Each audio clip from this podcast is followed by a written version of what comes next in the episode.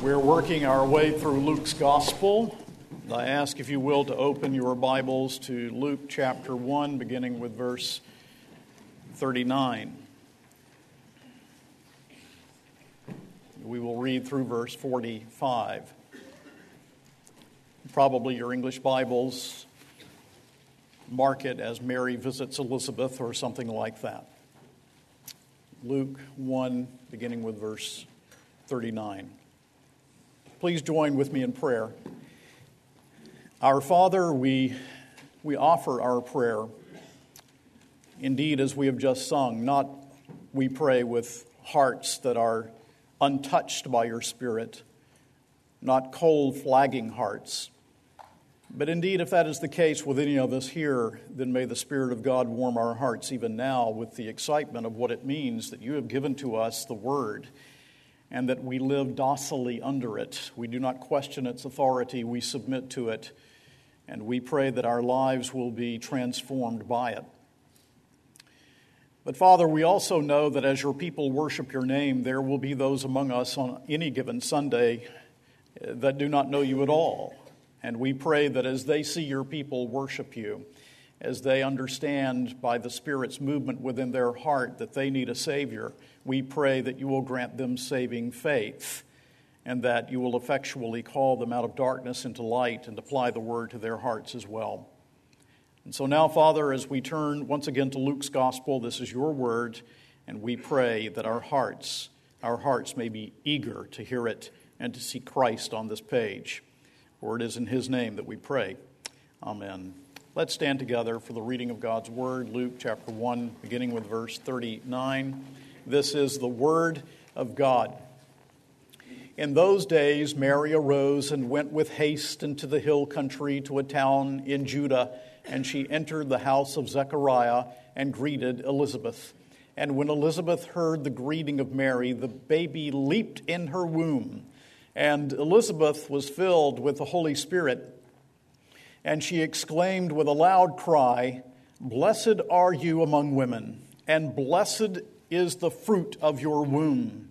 And why is this granted to me, that the mother of my Lord should come to me?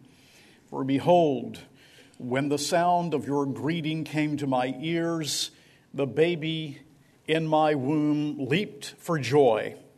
And blessed is she who believed that there would be a fulfillment of what was spoken to her from the Lord. The word of the Lord. Please be seated. now, people of God, in this text we have the sign of the leaping baby.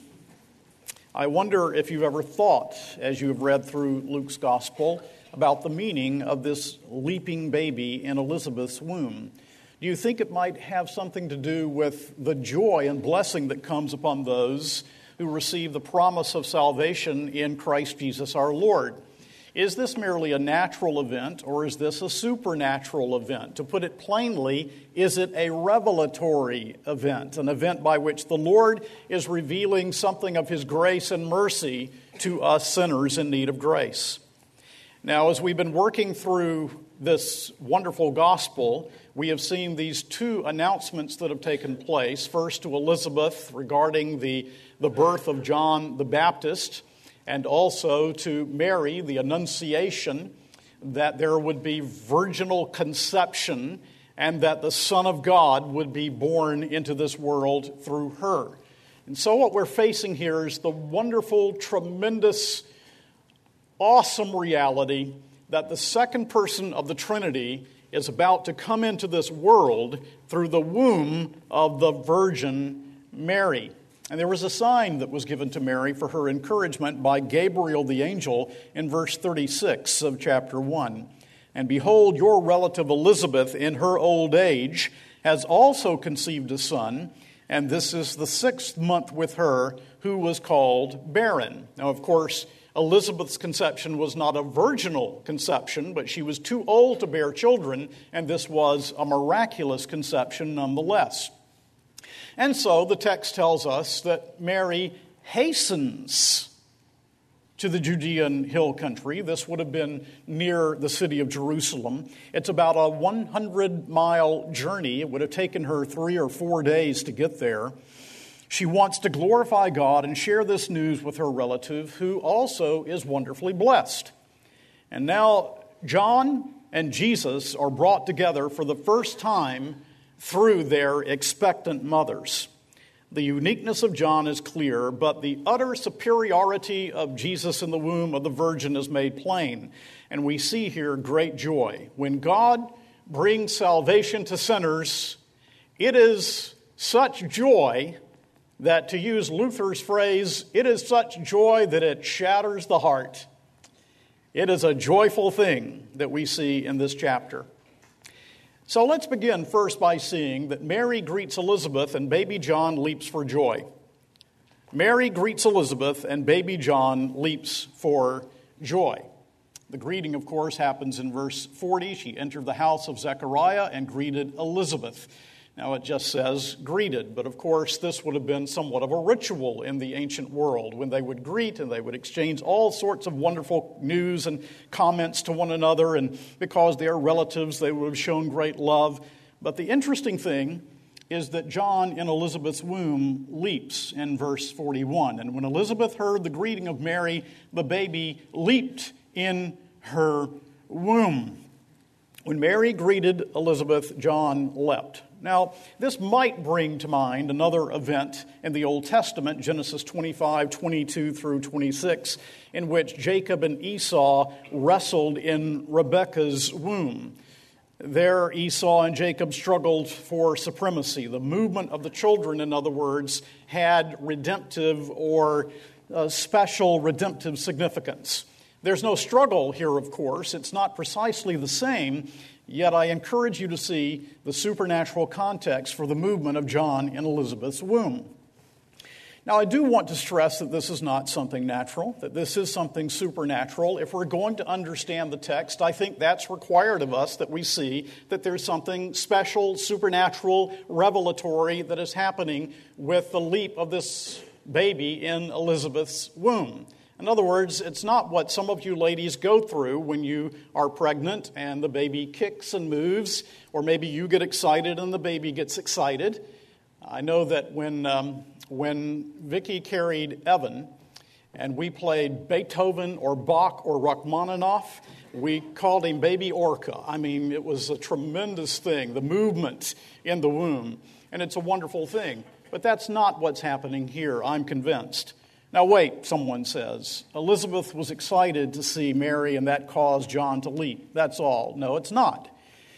We should see this as a part of the supernatural revelation, the working of God to bring about our salvation. As Calvin put it, it is enough for us to know that God had already testified to both Mary and Elizabeth that the fruit of the virgin born was the Son of God since John the Baptist, a tiny creature in his mother's womb, sensed in a child barely conceived the majesty of God. And that is how Elizabeth speaks as prophetess and sees the event and speaks of it. So, moving on in the text, the second thing we see is that Elizabeth explains her baby's leap. Now, let's read again verses 41 through 44. And when Elizabeth heard the greeting of Mary, the baby leaped in her womb, and Elizabeth was filled with the Holy Spirit, and she exclaimed with a loud cry, Blessed are you among women, and blessed is the fruit of your womb. And why, why is this granted to me, that the mother of my Lord should come to me? For behold, when the sound of your greeting came to my ears, the baby in my womb leaped for joy. Now, recall that the baby who is in Elizabeth's womb is John the Baptist, the forerunner of the Lord Jesus Christ. Maybe it's a good idea that we get the, a couple of Old Testament passages fixed firmly again in our mind, shall we? So turn for a moment to Isaiah chapter 40. And remember this prophecy, Isaiah chapter 40. Isaiah 40 begins Comfort, comfort my people, says your God. Speak tenderly to Jerusalem and cry to her that her warfare is ended, that her iniquity is pardoned, that she has received from the Lord's hand double for all her sins. And now comes the prophecy of John the Baptist. Verse 3 A voice cries, in the wilderness, prepare the way of the Lord, make straight in the desert a highway for our God. Every valley shall be lifted up, and every mountain and hill shall be made low. The uneven ground shall become level, and the rough places a plain. And the glory of the Lord shall be revealed, and all flesh shall see it together, for the mouth of the Lord has spoken. So, this is a prophecy of the forerunner. In Mark's gospel, for example, in the opening verses, this passage is cited as referring to John the Baptist. Or if you'll turn to Malachi, the last book in the Old Testament, Malachi chapter 3. Malachi chapter 3 gives another prophecy of a forerunner to the Lord Jesus. Malachi chapter 3, verse 1 Behold, I send my messenger, and he will prepare the way before me. And the Lord whom you seek will suddenly come to his temple, and the messenger of the covenant in whom you delight. Behold, he is coming, says the Lord of hosts. And so, before the coming of the Lord Jesus, according to Malachi 3, is the coming of the messenger who will precede him. So you see, John the Baptist fulfills a major role in God's redemptive plan. We read in verse 41, back here in Luke chapter 1, and when Elizabeth heard the greeting of Mary, the baby leaped in her womb, and Elizabeth was filled with the Holy Spirit. Now, I could take you to many Old Testament passages that reference the filling of the Holy Spirit as something that comes upon the prophet or the prophetess, and that is what is happening here. She is filled with the Holy Spirit in order that she may be a prophetess, that she may speak the word of the Lord. And so there is God filled significance in this leap. This is revelation. God is saying something through this. The Lord is strengthening Mary through Elizabeth. What then is God saying? What is the significance of this happy moment? Well, again, verses 41 and 42. Elizabeth was filled with the Holy Spirit, and she exclaimed with a loud cry, Blessed are you among women, and blessed is the fruit of your womb. And so Mary is blessed among women because of God's call in her life, her place in the history of redemption. And by the way, that's why I asked Joel to read this morning from Judges chapter 5, verse 24 because Joel wrote about Yael, Jael, we typically call her, who, as you know, was used of the Lord to overcome and kill Sisera, the enemy of the Lord. And because of her special place in redemptive history, she is called in Judges 5:24 one who is blessed among women. Now we see that phrase repeated here of Mary because the Lord used Yael, Jael, as a deliverer in that period of redemptive history. Now, that phrase is applied to Mary, and she is blessed of women because the Lord will give her a special place in the history of redemption. Jael was blessed, she was a deliverer, so with Mary, but much, much more greatly in this period of redemptive history will she be one who is used of the Lord to deliver God's people. The child too is blessed, the fruit of Mary's womb, the virgin born Savior. No fruit of Adam's sin in him, but blessed is the fruit of Mary's womb, the Lord Jesus Christ, who will come and be the Savior of sinners. Elizabeth acknowledges that she is humbled to have even a part to play in this great thing. And then Mary is designated by Elizabeth as the mother of my Lord. That's in verse 43.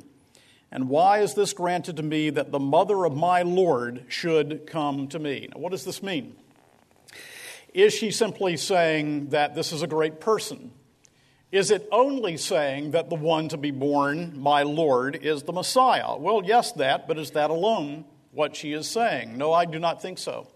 I believe that this is a clear allusion to the full deity of the Lord Jesus Christ. As Dean Alford says in his great old work on the New Testament, the word Kyriou, Lord, as applied to the unborn babe, can no otherwise be explained than as uttered in the spirit of prophecy and expressing the divine nature of our Lord. So, Elizabeth, filled with the Holy Spirit as prophetess, blesses Mary and is amazed that she can even be near the one who will bear the Son of God, who will be the mother of my Lord. Now, many argue against this interpretation. Who could have known at this stage about the deity of Christ? Well, God knows. God understands. God knows, the one who sent his son into the world. Now, we're not arguing that Elizabeth fully understood what she prophesied. Old Testament prophets frequently prophesied things about which they had scant or little understanding. But what was given to Elizabeth to say prophetically was not given only for that moment, it was given for us who are seated here today. It is given for you and for me. And the same is true of the revelation by Gabriel to Mary. Mary could not fully understand at the time what it meant that she was to bear the Son of God, but she came to understand it, and we understand what it means because we have a complete and a closed canon. And all of this was not for Mary's benefit and Elizabeth's benefit alone, it was written for our instruction and blessing. Now, all of that having been analyzed, I hope that you begin to see, do you, the significance of the leap of the baby in Elizabeth's womb. Verse 14 of Luke chapter 1, in which the birth of John the Baptist was foretold, said he would be filled with the Holy Spirit even from his mother's womb. My assumption is that he was regenerated in his mother's womb. He was already being prepared for the office of forerunner while he was in his mother's womb. And in verse 41, we read this morning, when Elizabeth heard the greeting of Mary, the baby leaped in her womb. Why? Because the promise is that he would be filled with the Holy Spirit from his mother's womb. One thing is for sure the coming of Jesus is the cause of great joy. Great joy in this passage. By the way, do you know that? Have you experienced that? Do you, by faith, understand what it is to know how deep your sin is and the joy of knowing that because of the coming of this child into the world who would go to a cross and be raised from the dead, that you also share in this incredible exultant, ecstatic joy of salvation. Do you know that for yourselves? John then leaps as forerunner. He couldn't speak.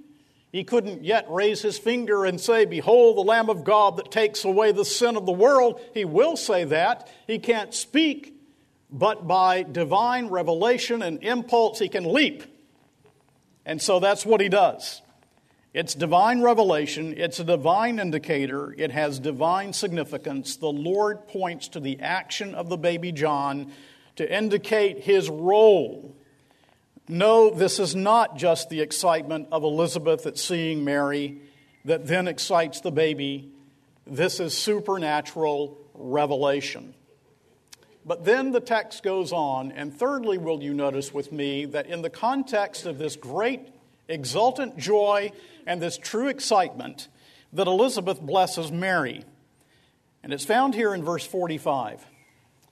Luke 145. And she adds, Blessed is she who believed that there would be a fulfillment of what was spoken to her from the Lord.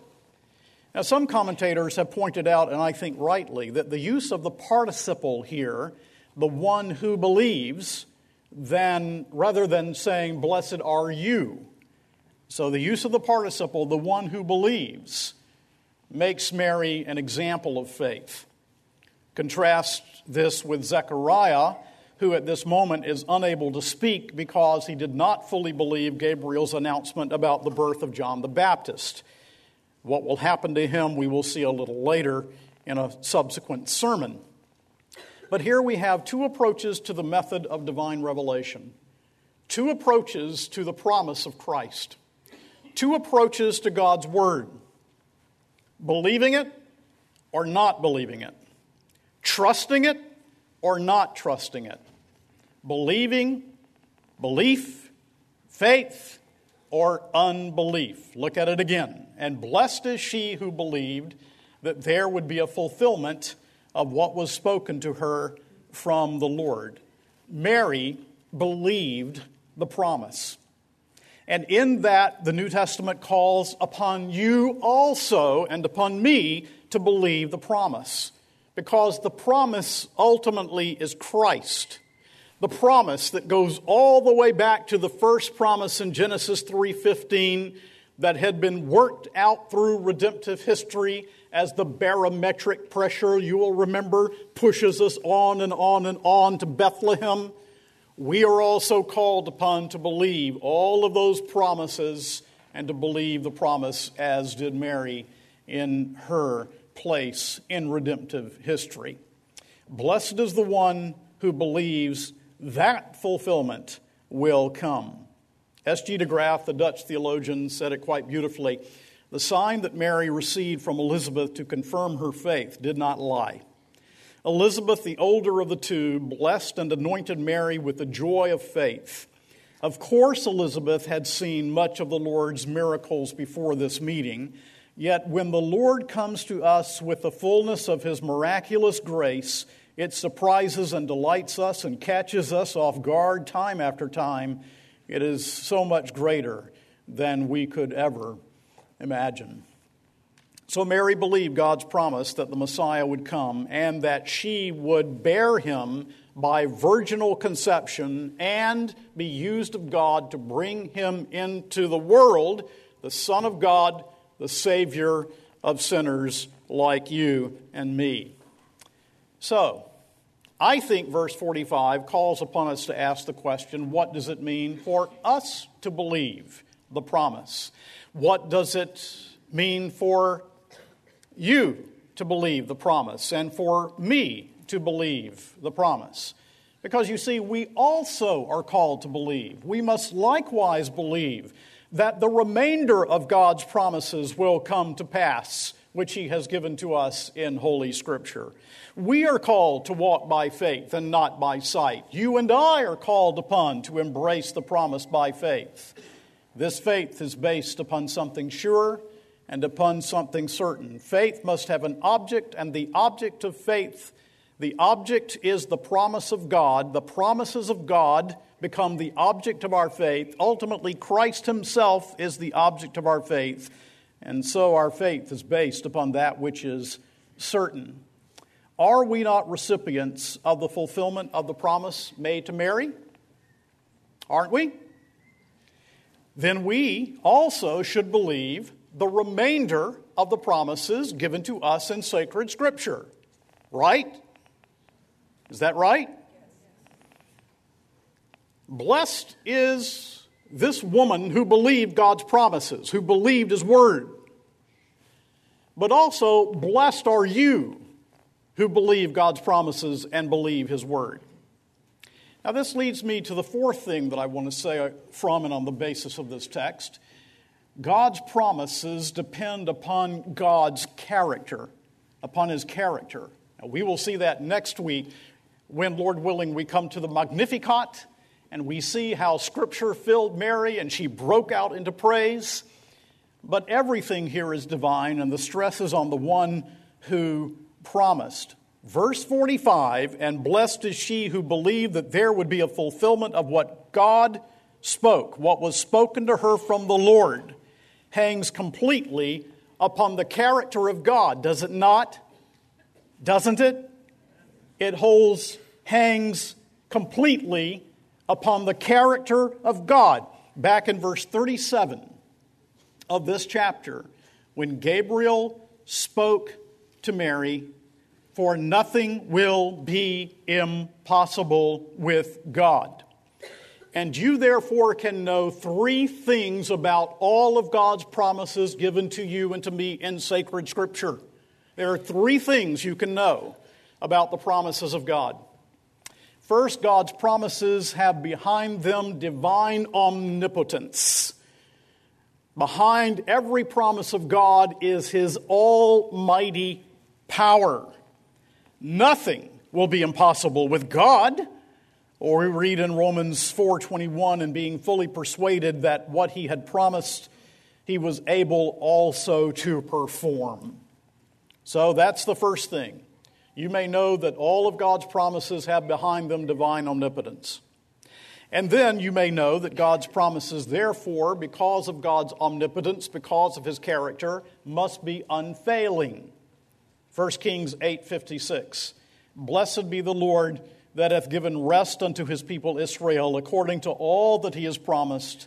There hath not failed one word of all his good promises which he promised by the hand of Moses his servant. You may know that behind it is divine omnipotence. You may know that all of God's promises are unfailing, and you may know that all of the promises of God are certain in Christ. His promises are anchored in Christ and in his redemptive work.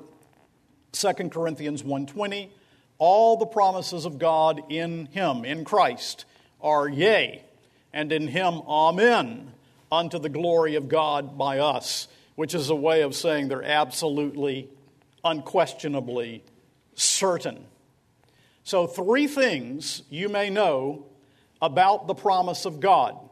Mary believed the promise God said there's nothing impossible for him.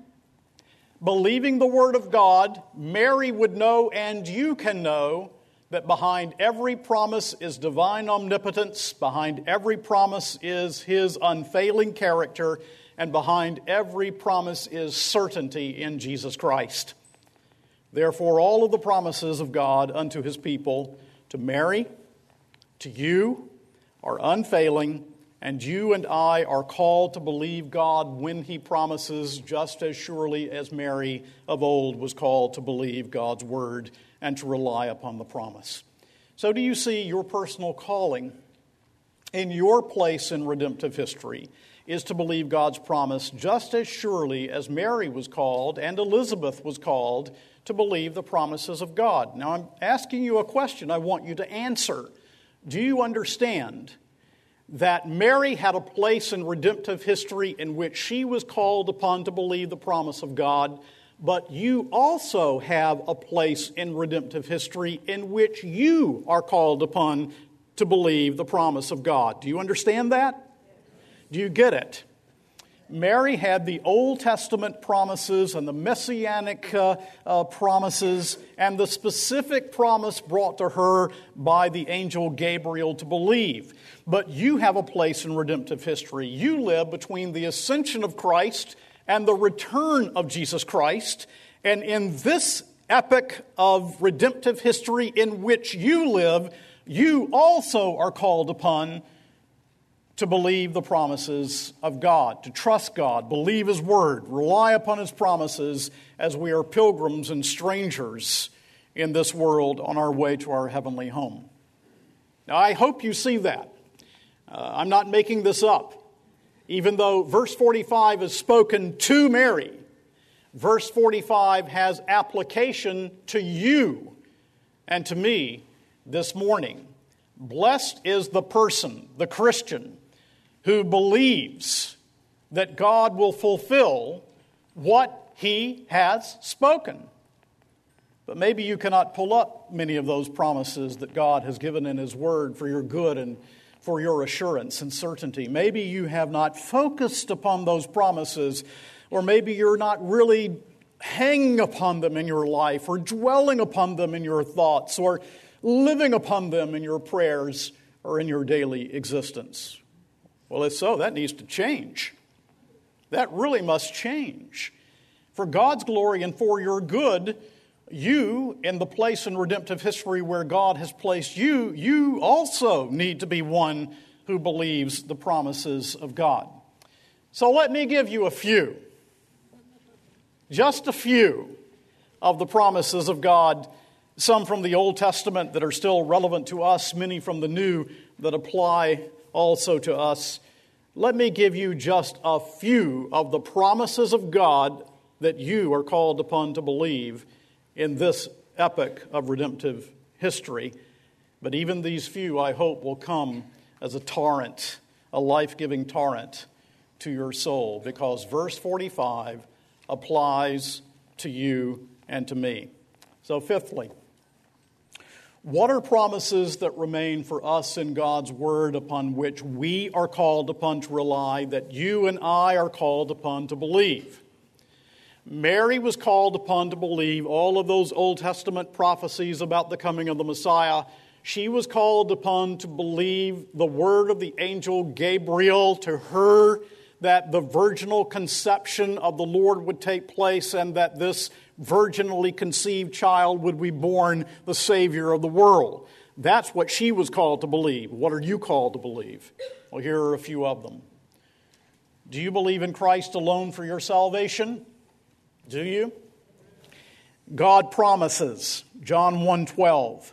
But as many as received him, to them gave he the power to become the sons of God, even to them that believe on his name.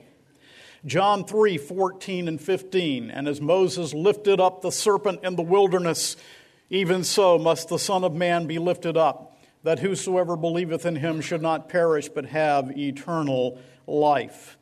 Romans 1:16 For I am not ashamed of the gospel of Christ for it is the power of God unto salvation to everyone that believeth to the Jew first and also to the Greek Matthew 11, 28 and 29. Come unto me, all you that labor and are heavy laden, and I will give you rest.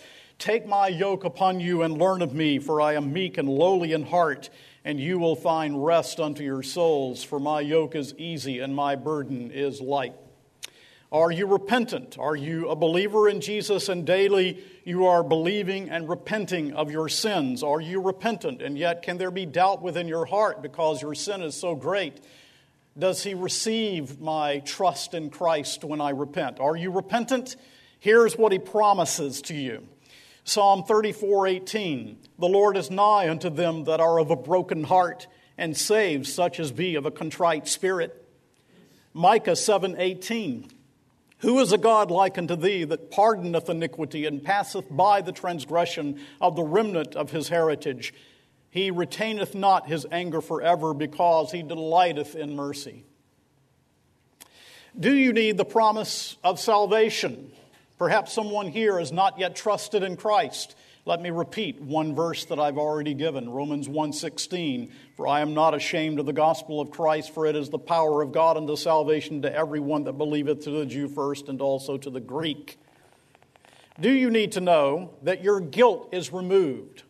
Would you like a promise that your guilt is removed? I mean, your guilt, your awful, sinful guilt that would weigh you down.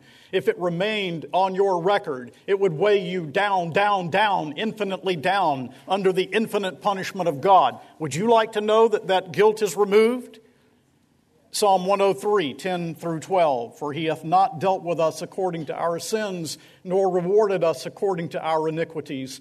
For as the heaven is high above the earth, so great is his mercy toward them that fear him. As far as the east is from the west, so far hath he removed our transgressions from us.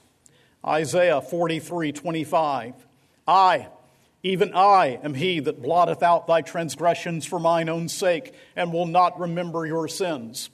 Isaiah 44, verse 22 I have blotted out as a thick cloud thy transgressions, and as a cloud thy sins. Return unto me, for I have redeemed thee. Do you need the promise of eternal life? John 3:16 says, "For God so loved the world that he gave his only begotten son, that whosoever believeth in him should not perish but have everlasting life." John 3 14 and 15, as Moses lifted up the serpent in the wilderness, even so must the Son of Man be lifted up, that whosoever believeth in him should not perish, but have eternal life. Are you, Christian, humbled under the mighty hand of God? Are you humbled before the majesty of God? Does God make a promise to you in that sense of utter humiliation before his throne? Psalm 138 6. Though the Lord be high, yet hath he respect unto the lowly, but the proud he knoweth afar off. Isaiah 66, 2. To this man will I look, even to him that is poor and of a contrite spirit, and trembleth at my word. Luke 14, 11. For whosoever exalteth himself shall be abased, and he that humbleth himself shall be exalted.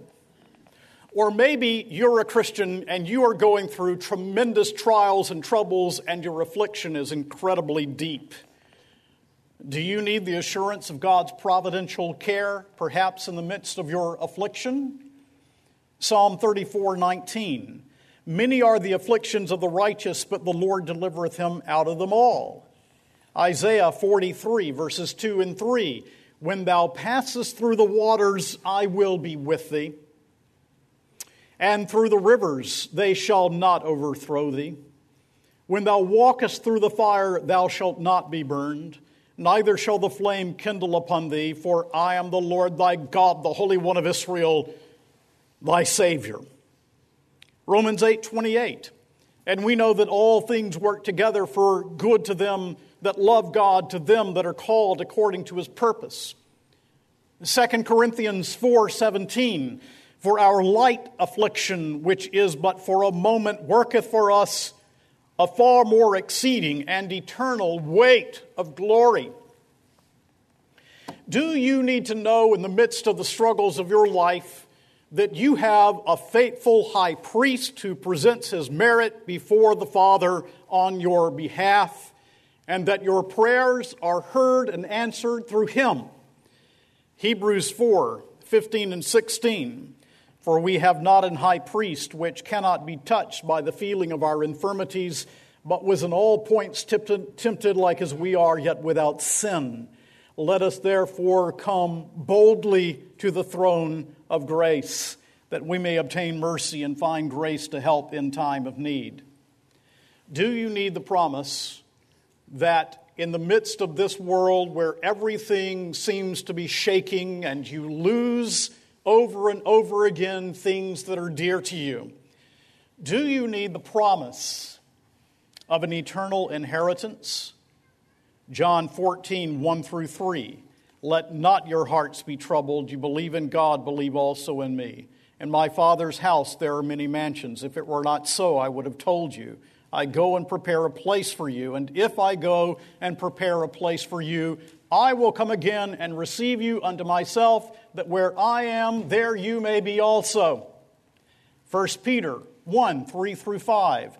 Blessed be the God and Father of our Lord Jesus Christ, which according to his abundant mercy hath begotten us again unto a lively hope by the resurrection of Jesus from the dead to an inheritance incorruptible and undefiled that fadeth not away, reserved in heaven for you, who are kept by the power of God through faith unto salvation, ready to be revealed in the last time. Or do you need a promise that when you die, your soul will be with the Lord?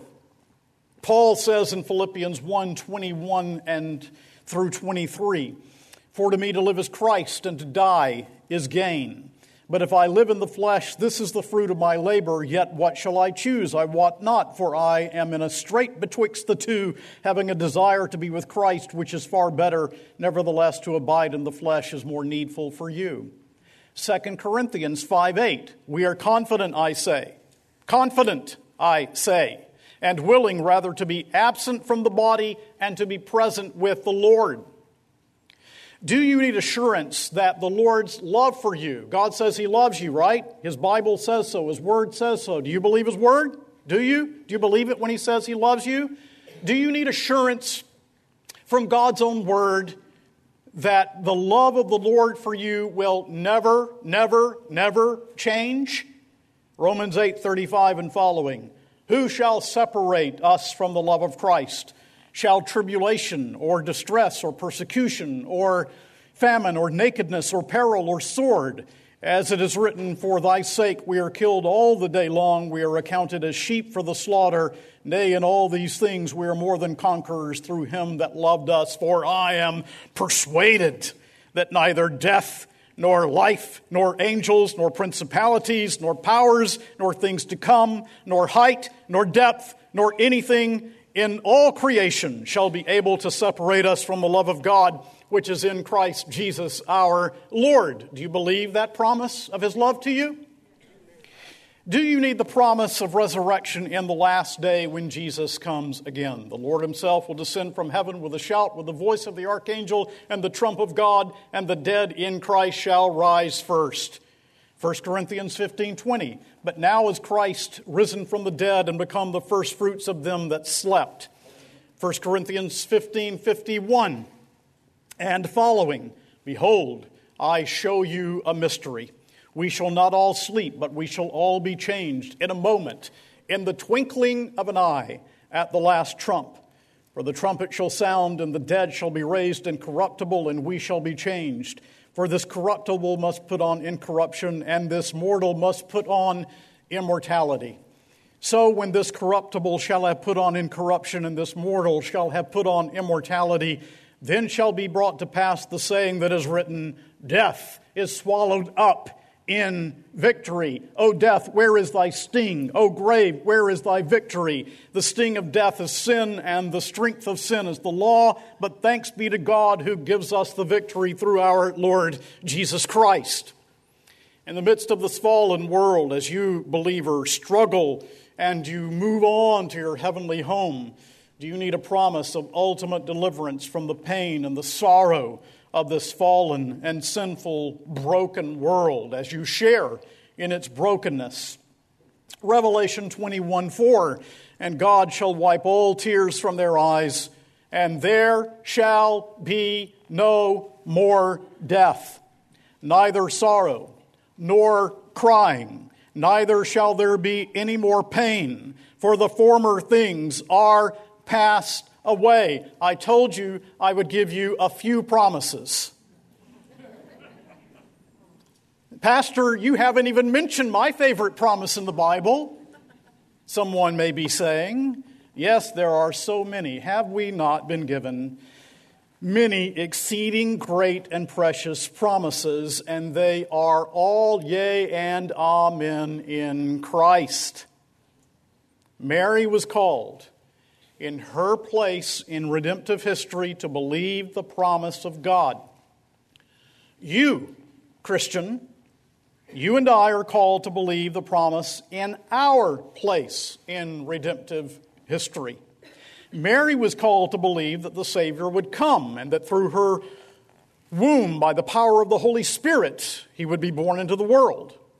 We are called to believe in the virgin born Savior who came and who went to a cross and who rose from the dead, and to trust him in our lives and believe that he will come again and take us unto himself.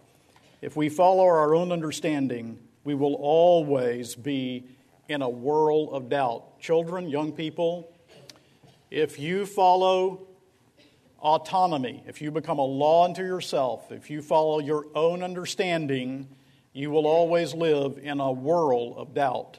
But if we believe the promises of God, you will live in the certainty of faith. Matthew Henry, the old Puritan, was so right when he said, The inviolable certainty of the promise is the undoubted felicity of those that build upon it and expect their all from it. Would you like to hear it again? The inviolable certainty of the promise is the undoubted felicity of those that build upon it and expect their all from it. Yes, yes. Ultimately, the point of this text, as we see fulfillment, and Mary blessed for believing the word, and our call also to believe that word. Ultimately, what we are being told in this text is the very simple, needful, absolutely certain revelation God will be as good as His Word. And God's people said, Amen.